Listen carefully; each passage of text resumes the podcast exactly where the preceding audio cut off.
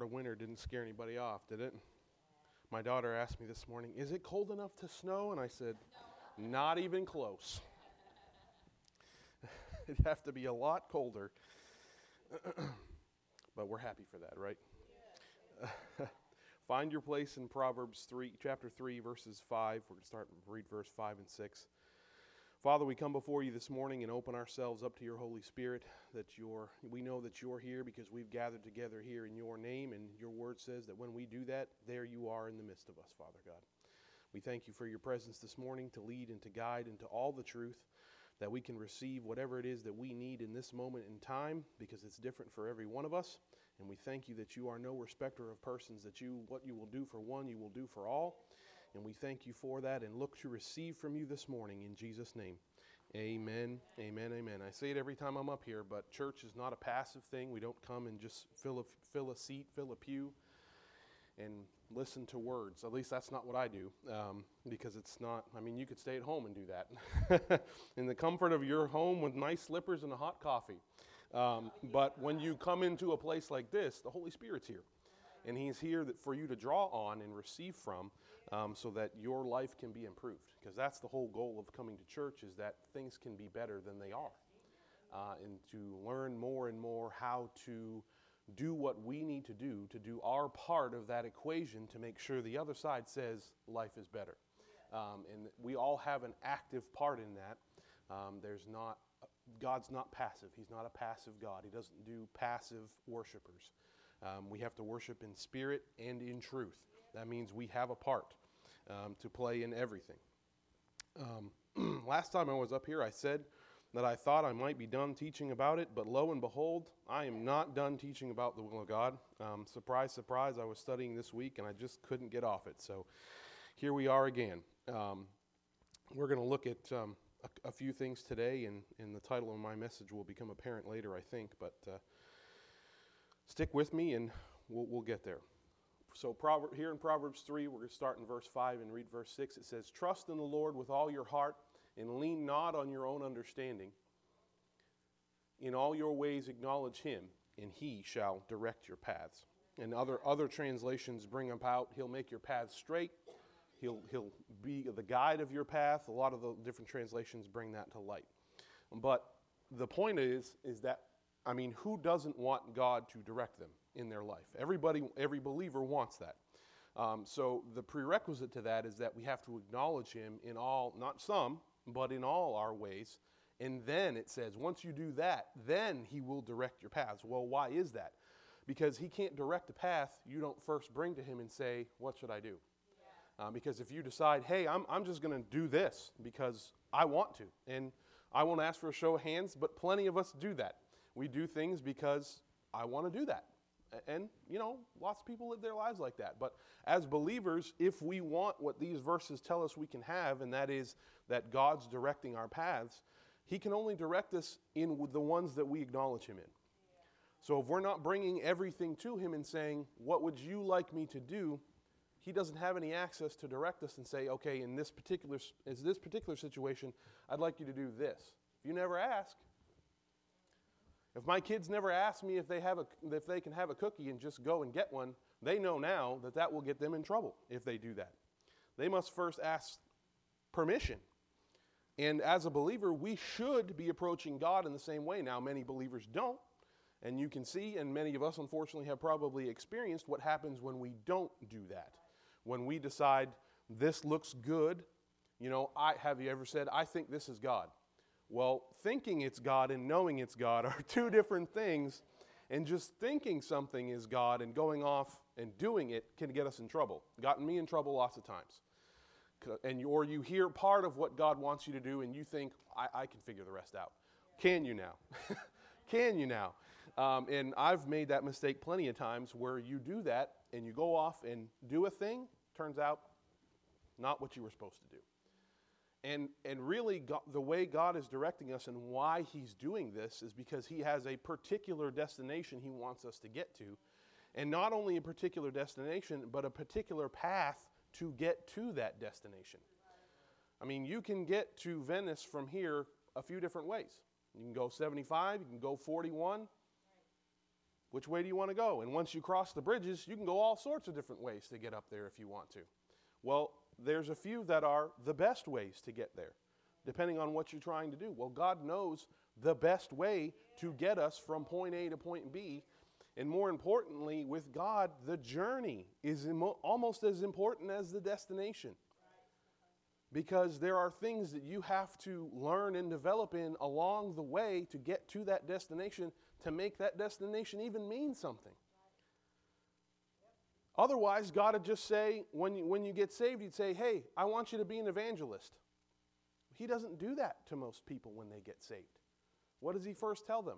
Go to church, find a body, be involved, learn, grow. Why? Because if you tell a baby, be an evangelist, and let them figure it out, they're not ever they're not going to ever make it there. Why? Because that's a complicated process. It's a process that involves many steps and people and connections and things that God can set up for you, but on your own, you would have no way to do that. If when you were when you understood speech when you were five or six years old, somebody just walked up to you and said, "Hey, um, when you're 18, I want you to know how to weld metal together," but didn't give you any more instruction other than that, how would you would how number one, how would a five-year-old even conceive that? How would he even understand what you just told him or her? They wouldn't. Well, when you're a, when you're a first born again Christian, that's what you are. You're a five year old, spiritually speaking. So God doesn't do that. He brings us step by step. First, you need to go learn how to read and write. Then you need to go learn how to ma- do math. Then you need to learn a bunch of other things in between being a five year old and learning how to be a welder. There's lots of steps in between there. But if there's nobody there directing, or more importantly, when it comes to us, if we're not asking the questions, we're not ever going to make it to where we need to go because we're going to get lost somewhere along the way trying to figure it out on our own. I mean, I'm speaking from experience. I won't ask for a raise of hands, but it's really easy for us to get confused along the way. So, our desire should be for God to lead us in everything. But the prerequisite to that desire, or the, the, prerequisite to getting there, is that we actually acknowledge Him in those things. And why should we? I'm not, we're not going to go there for time's sake, but in Isaiah 55, it talks about His thoughts and ways being much higher than ours higher than the heavens are than the earth. And now, in, in, in context, that verse is talking about the unrighteous and potentially unsaved and lost people, but the connection, to be honest, is still true. I mean, even if you are saved, his ways are still way higher than your ways, and his thoughts are way higher than your thoughts. Now, the goal is to bring our thoughts and ways up higher, to be closer and close, as close as we can possibly manage to his. That's a workload. His way, when you get, when you even catch the smallest glimpse of the level that God's operating on, as far as what His vision is, it'll blow your mind. There's a, there's a reason why He says, "I will." He'll always exceed us more, more than you could possibly expect or imagine. Why does He say that? Because He understands that in this life, we're not ever going to come close to thinking like He thinks. I mean, He made a galaxy that's ever expanding, hasn't stopped. We're just now figuring out that it's way bigger, way, way, way bigger than we even thought it was. They built that new Richard Webb telescope or whatever it is up, James Webb, something web telescope up there, and they're looking out and just finding stuff. They're like, we didn't even know that was out there. Well, there's probably going to be more of that even further out because we just don't have the capability to see as far as God's, God's power has expanded out to and the things that are out there. We'll never, we don't have enough time for us to figure it out on our own. That's the level that God's operating on. He's operating on building galaxies. And we're, we just, we're barely even st- still figuring out how this one, this one little solar system works. We still haven't figured it out. The sun's still doing things we haven't seen. The planets are still doing things we haven't seen. And we're just in this one little teeny tiny little solar system. There's billions, probably trillions of these things. We can't even figure one out. That's the level that God's operating on. So it's no wonder that he says, My ways and thoughts are, are a little higher than yours. Well, yes, they are. But our, our desire should be to can I get a little bit of that and come closer to where he's at? That's his desire for us too. Now, what we need to remember is bringing it back to Proverbs you're not going to get there trying to figure it out on your own. You're going to get there by going to him and acknowledging him in everything because then he can apply his thoughts and ways to the situation. Because if we never go and ask him, all we've got is us. And I don't, I don't know you well enough to, to talk down on you, but I'll talk down on me. I am not enough. My mind and thoughts and ways are not enough. I've tried to figure things out on my own before, and most of the time, probably 85% of the time, it ends in disaster. The other 15 were dumb luck, I guarantee you. I did not intentionally come out the way that I meant it to. It was a happy accident. Or probably, knowing what I know, grace from the all, the all, all forgiving Father because he just looked down on me and said, Bless your heart. And he, he put his hand on me. Uh, so we have to pursue that, pursue raising our thoughts, our, our, our ways and our thoughts up higher to his level. But in pursuing that, we must ultimately come to the realization that there's only one way to do that. There's only one way to do that. There aren't a branching path to bring your ways up to where He is. There is only one. Go to Romans 12, 1 and 2. But that, that's where a lot of believers get themselves in trouble, is they think, oh, I can, I can figure this out. I've got, have you ever heard people say, I'll do it my way? You don't have a way. You've been fooled into thinking you have a way, but you don't have a way. We're told in the Word of God clearly that there, and we're going to get there, I'm jumping ahead of myself, but there are only two paths. That's it. There's not five, seven, dozen, a baker's dozen. No, there's two. That's it. This is Paul speaking. He says, I beseech you, therefore, brethren, by the mercies of God, that you present your bodies a living sacrifice, holy acceptable to God, which is your reasonable service of worship. Uh, worship is in other translations. But what, what is he talking about there in verse 1? that you present your bodies a living sacrifice. What does a living sacrifice mean? That means you're living your life the way He wants you to live it. Because that's what sacrifice means, right? That you're laying yourself down for something else. Usually, in, in, in reference to sacrifice, it's for someone else. Like you put your will down to raise someone else's up. I will lay down what I want to do over what you would like to do. If you're in a relationship or ever been in a close relationship, marriage or otherwise, you realize that there's a lot of that that goes on in our relationships. Otherwise, they don't work out real well when both parties are going, I want my way, and I'm not willing to give anything up. Things tend to go badly when both parties do that all the time. So the relationships tend to be, well, I want to do this, but I realize that you want to do something else, so I will sacrifice what I want to do so that we can do what you want to do. My kids have still not quite learned that yet. But that's why they're kids. They're learning, right? Everything is about them. Well, I don't want to eat that. Well, frankly, darling, I didn't ask.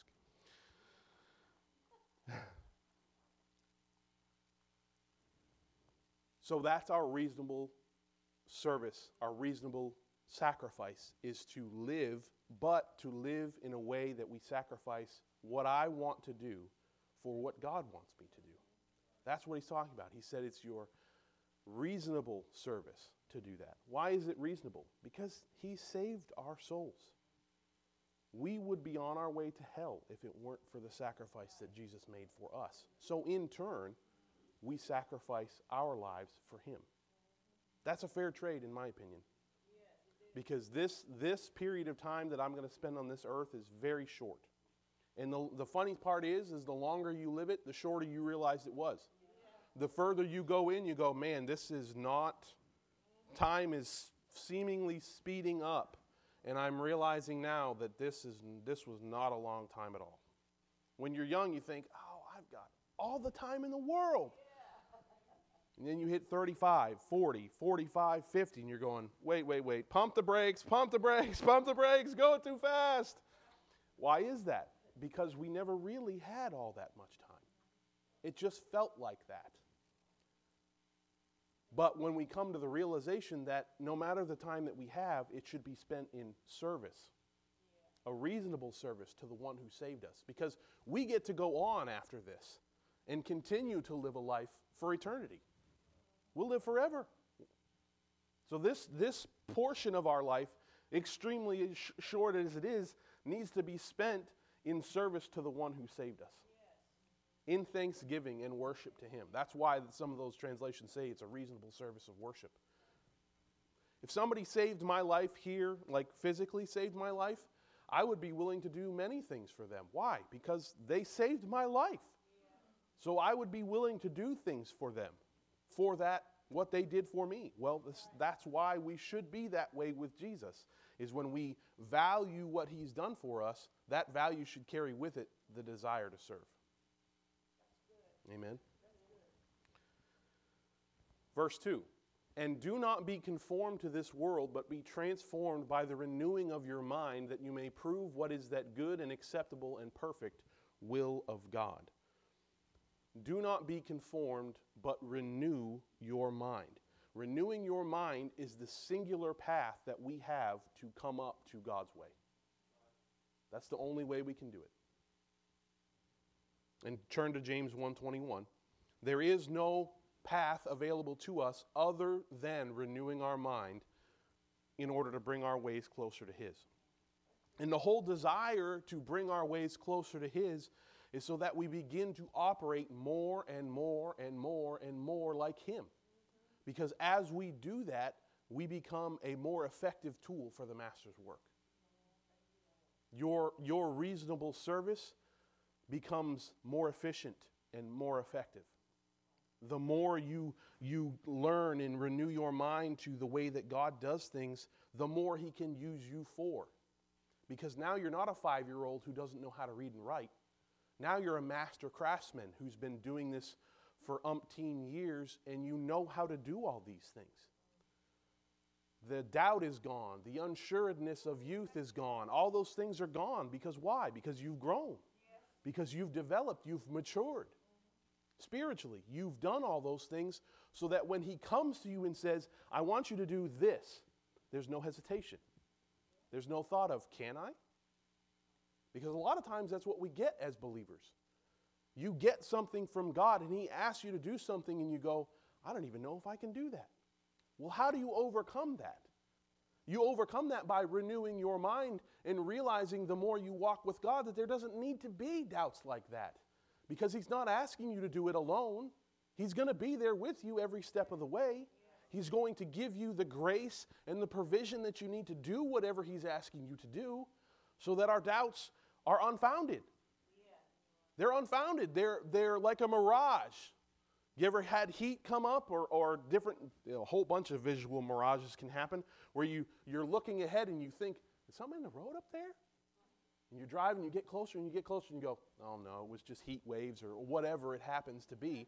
But stuff like that can happen. It happened to me one night on the highway. I was driving and I could have swore to you, would have paid you money that there was a, a big old log laying in the middle of the road. And I I responded as if there were a big old log laying in the middle of the road because that would have destroyed my car if I had hit that. So I slammed on the brakes and jerked the wheel and did some 360s in the middle of the road. And, and I stopped and I'm like, whew, that was close. And I look, nothing there. Nothing there. But my brain said, log in the road. And so I reacted as it, well, we do that all the time in our lives. Why? Because we're sold on something that our emotions have created that's not actually there. That's what doubt is. That's all that doubt is. Doubt is an emotional creation mostly out of nothing. It's created out of whole cloth, like there's nothing there. Because we're operating with an all powerful God. Remember, He makes galaxies, trillions of them. And we're worried that if we do this, I can't pay my water bill? What? Or if I do this, I'm, I don't feel good. What happens if I go out and I get sicker? Excuse me, what? But these things, these doubts in us, well, I don't know if I can talk to those people. I don't know if I'm smart enough. I don't know if my words are good enough or my language is, you know, uh, pristine enough or if I'm learned, and all these doubts that, that come up on the inside of us when God asks us to do something are not important. But it's, it's that development, it's that renewing of the mind that lets us know that.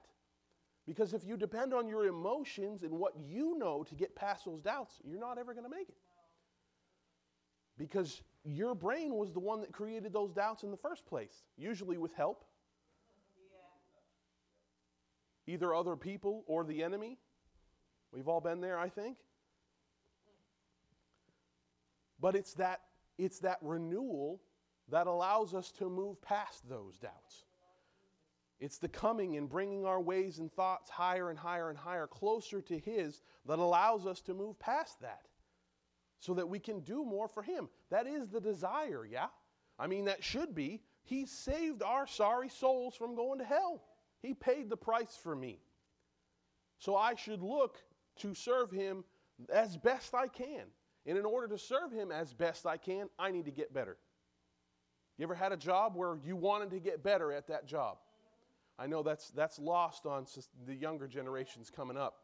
Quiet quitting and all that stupid garbage like that. Well, I'm going to go to work, but I'm going to do the absolute bare minimum to keep my job. What? Where? Anyway, I digress. We won't go down that road. so James 1:21 it says therefore lay aside all filthiness and overflow of wickedness and receive with meekness the implanted word which is able to save your souls. The Word is what we renew our mind by. This is what we renew our mind by. It is the only thing that works.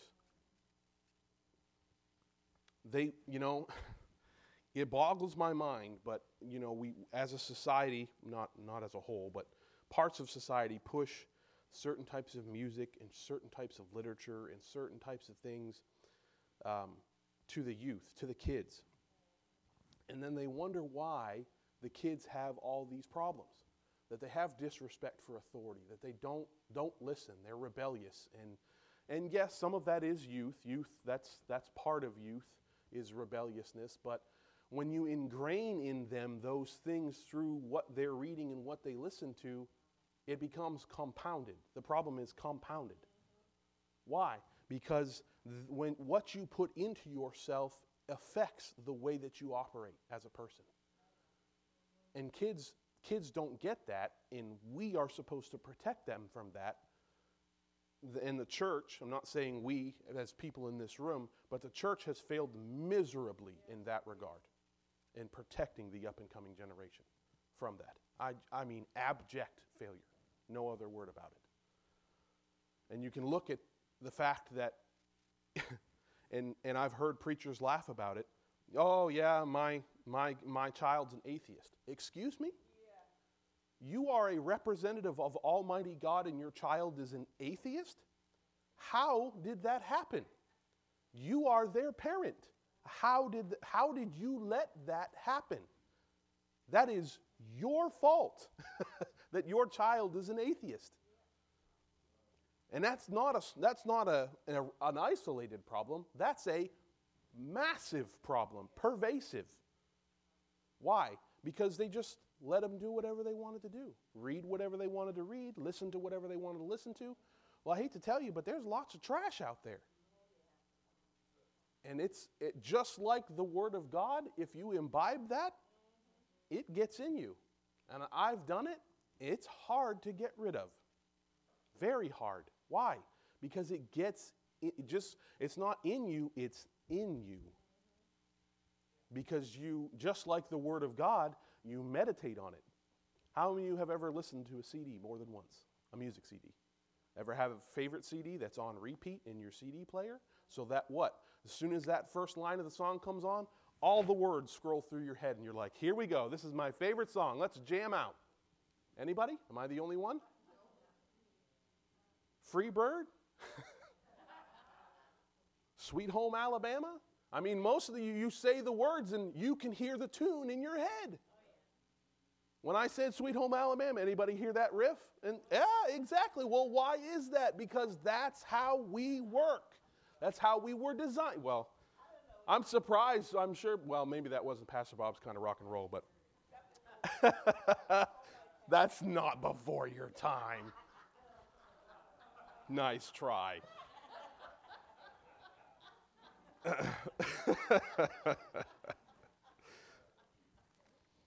but that's the way we were designed. That's the way God designed us.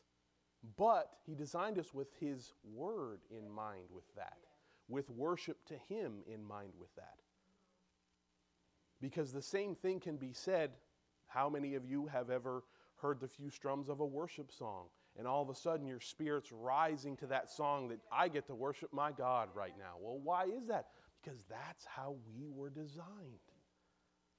When you hear a verse, not even the verse, but just the John 3:16, why does that come up on the inside of us? Because we looked at it, we trained ourselves, we memorized it, we took it on the inside, and now it's in here.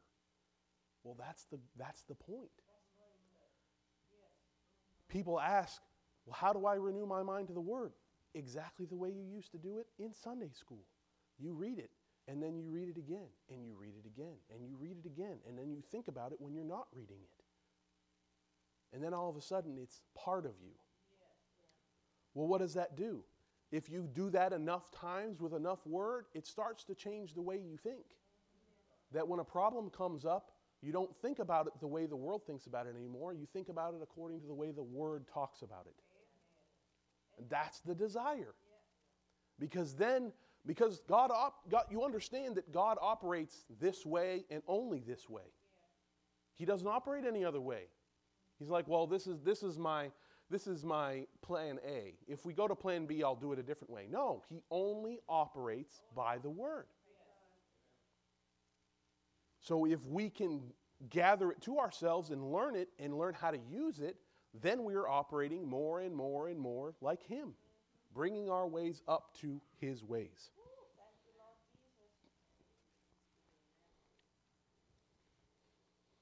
And there, I mentioned that there are only two paths. Jesus makes this clear when he talks about it that there is a path of destruction and there is a path that leads to life. And he said, Wide is the road that leads to destruction, and narrow is the path that leads to life, to salvation. And a lot of people equate that, well, that just has to do with being saved. I disagree.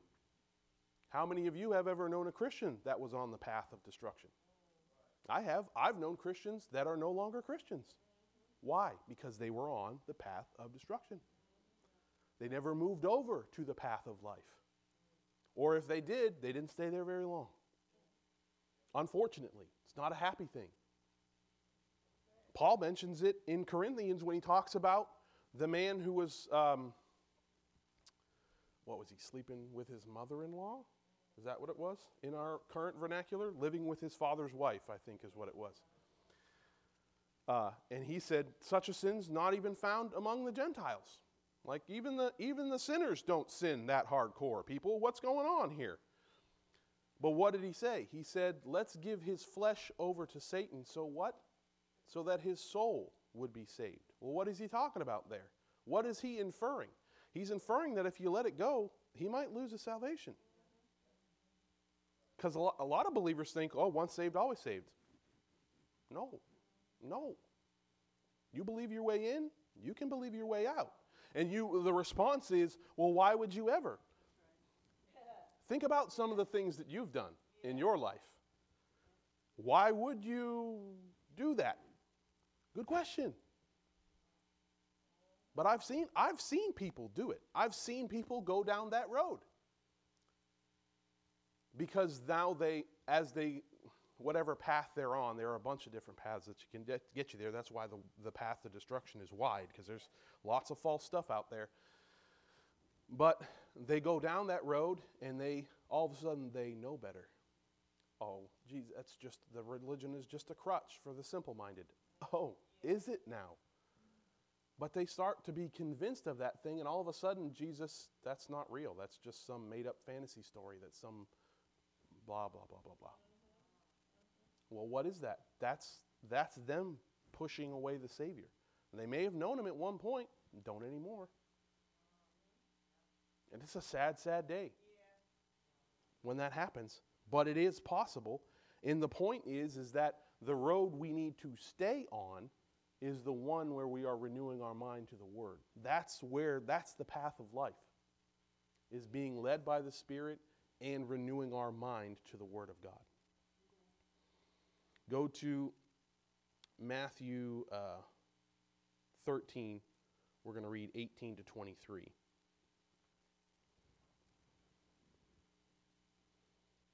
So, we're looking to renew our minds to grow and develop, to bring our thoughts and ways up to what God has for us. And the, the reason why we're doing that is we want to do what God do fill the role that God has planned out for us. To do what it is he's laid out for us to do because it's different for everybody. What I have to do is what not what is not what Miss Debbie has to do, not what Bill has to do, not what Miss Sue has to do. All of our all of our paths are different so that we have to we have to follow him because I can't come up to Miss Sidna and say, Miss Sidna, here's what you need to do. I have no idea what Miss Sidna needs to do because I don't know where she's at. I don't know how she's developed. I don't know what she's studying. I don't know what she believes. I don't know anything about what she knows.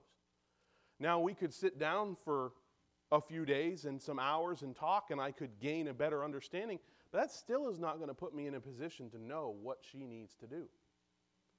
Because ultimately, even married couples, you can't know what's in that other person's heart. Because at the end of the day, and we don't like to think this of our spouses, they could lie to you. I know that's hard to believe that they may not tell you, or let's put it this way they may omit certain things from you. Let's not call it a lie. they may omit certain details. Well, what is that? you know, for whatever reason, people are people, is what I always say. They do things. Why is not for me to know because I'm not going to stress myself out trying to find out because that's a waste of time. But the fact of the matter is, is we are not in a position to know what anybody else needs to do, but that we need to know where we need to be looking to find out, right? We need to be going to God to find out what is it that I need to be doing and how is it that I am going to fill that role because the goal is to be closer. We're supposed to be an imitator of Christ, right? We're called to be an imitator of Christ. Well, what does that mean? I want to look and act more and more and more and more like Him. And that shows that that act of desire of to be an imitator of Him shows our love for Him. Because the Word of God says, Those that love me will do what? Will follow my commandments, will do what I say. And if we're going to do what he says, that is because we know who God is and the way that he operates by doing what he says is going to bring us closer to being that imitation of him. Because why? Because he's a good God, because he's a faithful God, because he has goodness in mind for us. When we know all those things and we're doing what he's telling us to do, we can know that every act of obedience that we do to him brings us closer and closer and closer to being that imitation. Now, on the other side of this discussion is the one that's working against us to stop us from doing that. Because his, the, the enemy, the devil's interest is to keep us from becoming an imitator of Christ. Why? Because he knows the closer we get to being an imitator of Christ, the closer we come to being like him. And Jesus scared the snot out of the devil. And he, that's right, he beat the sense out of him too. That's why he doesn't want anybody else walking around in the earth that's even anywhere close to being like Jesus is. Because his desire is to drag as many people to hell with him as possible. Well, he still thinks he's going to win, but he's an idiot, so, you know, there's that too. But he's trying to stop as many people as he can from getting into the kingdom. And the way that he does that is he stops the body of Christ on the earth from spreading the gospel. Because we are the ones that spread the gospel. We're it. Jesus is not down here proclaiming. The angels are not proclaiming the gospel. We, the body of Christ, are the ones that are proclaiming the gospel. So if he can stop us, that's it. All done. He's come close a few times during the Dark Ages and stuff, he had the Word of God pinched down to a couple of monasteries in a few locations. But guess what? It got out. Surprise, surprise, it got out. And now there's billions of us. But there need to be more of us. and more of us, and more of us. But what we're going to look at here in, in Matthew 13, 18 uh, through 23 is the, um, the parable of the sower. Because a lot of people look at this as, you know, they look at it as, oh, well, this is about, you know, they think about sowing seed and whatnot. So f- for some reason, they connect it to finances and different things like that. But it has to do, in general, with the Word of God, that you receive from the Word, and the enemy comes immediately to steal away that thing that you received.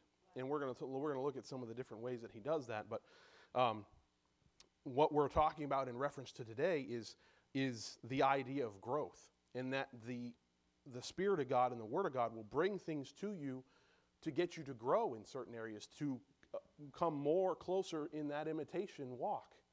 Because I don't know about you, but there are some uh, some emotional things that I need to deal with, and some uh, some some self-control issues, and some other things that I have to kind of get in get in gear and shave off some rough edges over here before I'm even in the area. Before I can even be called a Christ-like, like a sort of like one. Not even Christ like, Christ sort of like. So it says here in Matthew 13, 18, it says, Therefore, hear the parable of the sower. When anyone hears the word of the kingdom and does not understand it, then the wicked one comes and snatches away what was sown in his heart. This is the one who received the seed by the wayside. So the people hear it, but they don't, under, they don't even understand it. That's what we were talking about earlier, where you hear the word of God, this direction that he gives you to say, hey, I want you to do this thing, but you're like, I, your, your mind and your emotions are so ingrained and not renewed that you go, I don't even understand how I can do that.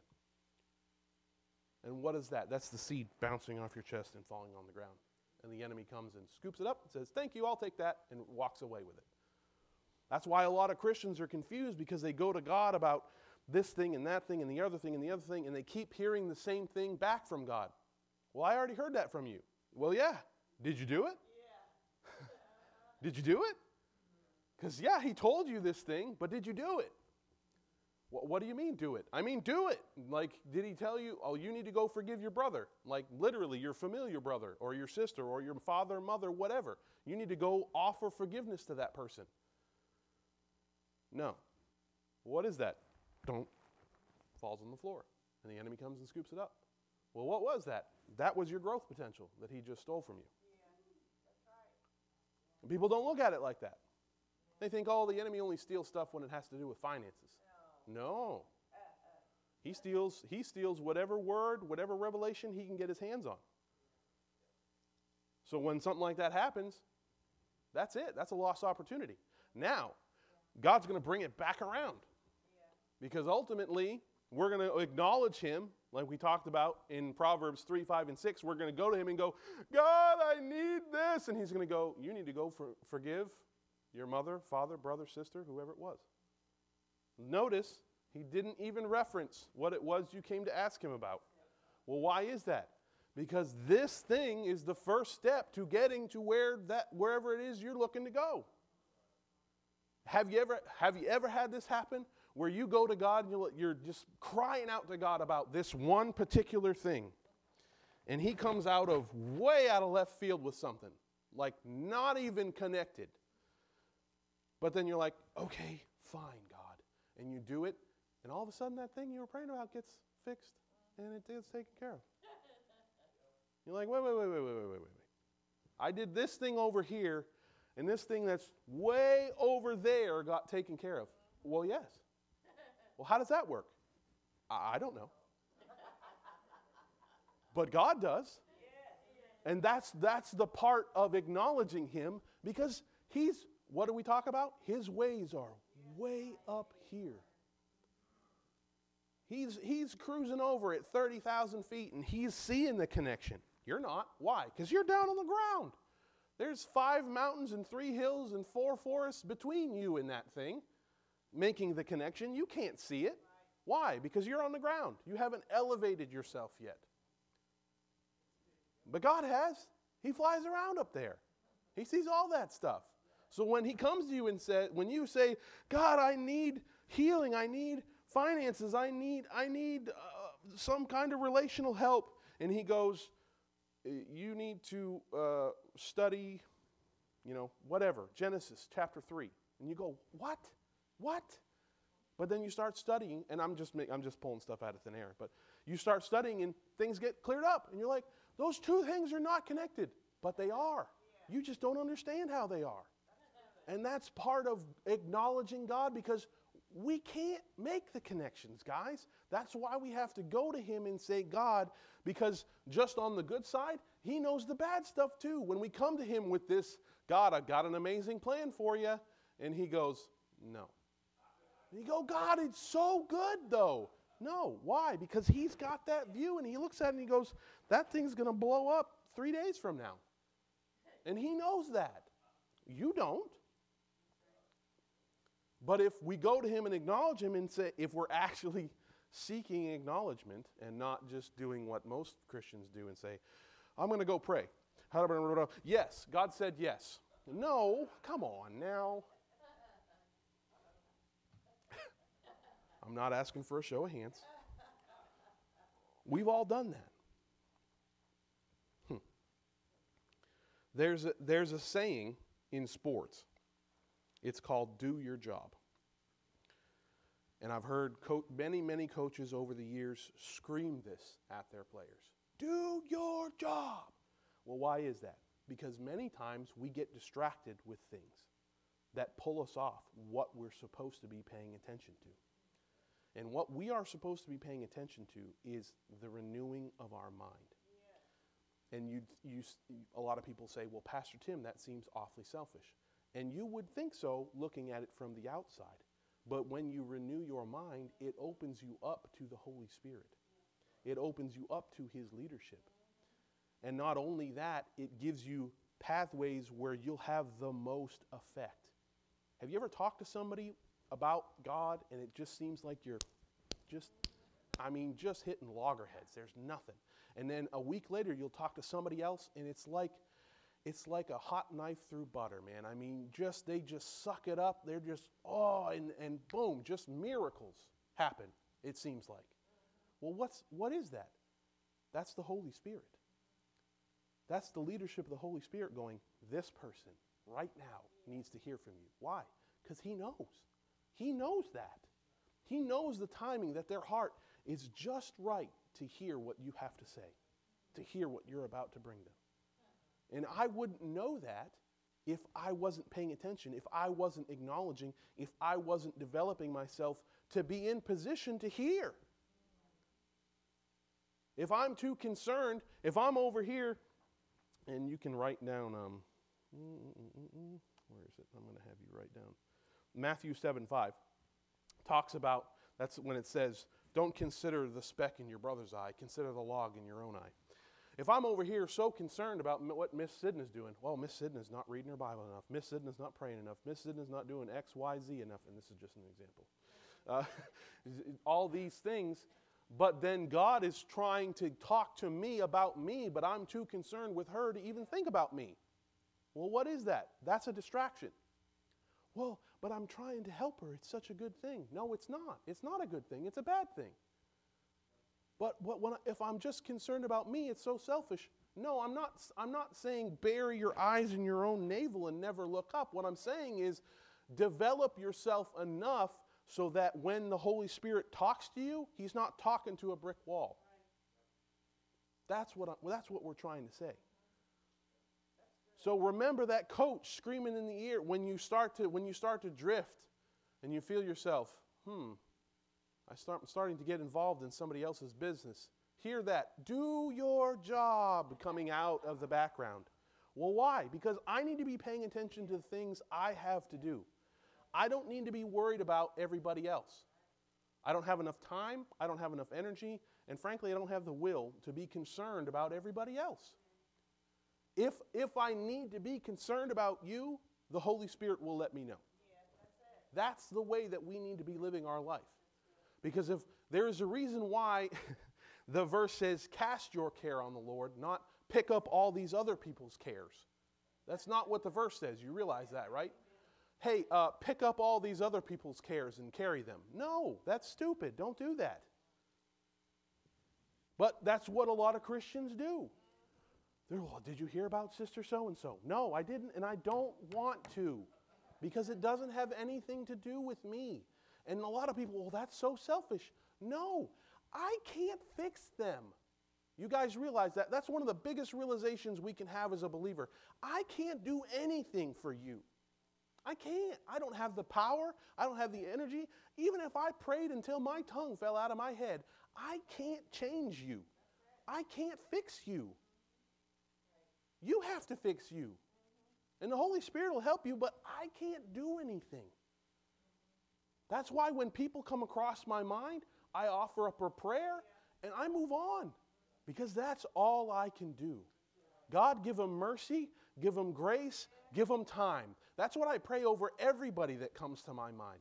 Give them grace, give them mercy, give them time. Because why? Because that's what I want. that's what I want. When I'm going through stuff, I want grace, mercy, and time. Why? Because if I didn't have those things, I can't tell you the amount of times I would be in trouble. So much trouble if God didn't give me grace, mercy, and time. I pray that, oh, I pray that over so many people so often. God, just, just give them grace and give them mercy and give them a little bit more time. Just be a little bit more patient with them, please. And if you know people enough, that's asking a lot sometimes, especially from our, especially from our perspective. You want to pray like David sometimes God, just send him to hell alive. But no, you shouldn't do that. You shouldn't do that. I think about that verse too, but I don't ever I don't ever pray that over anybody. Yeah. but we need to remember that this is the path we have to walk. The renewing of our mind keeps us on that narrow path that leads to life, that leads to the best life we can live, but also keeps us on that path so that we'll attain everlasting life when we're done here. Because when we stop, people, people think they have this, this false sense in their head that if I just stop pursuing, I'll just stay right here. And then when I'm ready to start again, I'll just start moving from right here. No. The moment we stop, momentum kicks in and we start moving backwards. Why? Because we live in a system that is constantly pushing against us. You ever flick on your radio, even Christian radio stations? I can't hardly even listen to most of them anymore because they push against you. Oh, God giveth and God taketh away, and this and that and the other. And I'm like, I can't, I can't. I can't. He doesn't. He doesn't take away. Well, God took so and so. No, He didn't. No, He didn't. He didn't take anybody. Either they gave up or the enemy took them. God. But anyway, we're not going down that road. But just realize that that's the path we need to walk. And when we start to stray and we start to lose lose attention, and that was the other verse, right down first First Peter 5 8. It talks about being sober and vigilant, keeping watch. For the enemy prowls about like a roaring lion, seeking those who he may devour. And he, you think of violence when you see that verse because you think roaring lion going to devour you, brah. And most of the time, the devil doesn't do violence. The devil does very, does very, very subtle, very subtle, just enough to pull you just a little bit off course. And then all of a sudden, three weeks later, you're way off course and you go, How did I get over here? And sometimes it's the good things. That's what it is for Christians. It's the good things. He brings you good things and says, Oh, this is such a good thing. Yeah, but is it a God thing? I knew a guy who who gave. I mean, gave at the drop of a hat. He'd give you money, he'd give you the clothes off his back, to the church, to anybody in need, to this, to that. And you'd think, that's such a good thing. He's such a giver. No. No. Because he didn't have a foundation of understanding for giving and receiving. He just did it. Not understanding, not being led. If you asked him for money, he'd give you all the money in his wallet. Well, is that good? No, that's not good. But is giving a good thing? Yes, giving's a good thing. But the two can the two are not necessarily connected. Because God was not leading him to do that. He was doing that of his own will, and he bankrupted, him, bankrupted himself literally, ran out of money, lost his house, lost his family. Why? Because he wouldn't stop just giving, giving, giving, giving, giving, but he didn't know how to receive. He didn't understand the principles. He didn't have the faith. He just did it because it was good. This is what God asked me to do. Yeah, but no, He didn't ask you to give to everybody all the time. You have to grow into giving to the Bible says to, that you would have supply to give to every good work. You have to grow into that. You don't start there. You don't get saved and that's it. Give to everything all the time. You'd be broke in a week. And you're not good to anybody if you don't have any resources. If you can't stand on your own two feet, you can't help anybody else. But that's the type of stuff the enemy does. Well, it's just, I'm just so concerned for Miss Sue. That's why I'm playing Holy Ghost police over here, yeah. Telling her how she needs to live her life and what she needs to be worried about. It's such a good thing. No, it's not. Because she probably doesn't like you anymore, and now you're not listening to what the Holy Spirit wants you to do. Ever been there? I want to ask for a raise of hands. All right, it's late. I'm, I'm way past time. Father, we thank you for your word this morning. We thank you that we will study this, Father. We'll meditate on this. We'll let it go down on the inside of us and, and come to the realization that we do have a job to do, Father. That, uh, that you've called us to a certain thing. And how we get there is by renewing our mind and becoming more and more and more like you. So we ask you to help us. Help us, Holy Spirit, to do that. Facilitate the direction that we need to go in. Tell us what the first step is so that we can move down that road, Father, so that we can become more and more and more like you. Oh, we thank you for your sacrifice. We thank you for all that you've done for us. We can't say thank you enough. We praise you and we worship you in Jesus' name.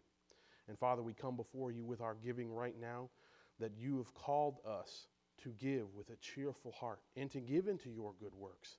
And we look to you for leadership and guidance into what to give to, Father God and how much to give and when, so that we can be blessed back to be what? A bigger blessing, so that we continue to give and fund the kingdom of God. And we thank you for it in Jesus' name. Amen, amen, amen. If you need an envelope, they're on the seat backs in front of you. If you don't have one there, you can ask the ushers and they'll give you one. Live streamers, thank you for joining us this morning. We appreciate you and uh, we look forward to seeing you again. We are going to start at 10:30 today, so we'll be back here in just a few minutes. Um, if you want to give, you can go to newlifefamilyworship.net and use the giving link, and you will get a receipt for your giving. And we'll see you here in a few minutes.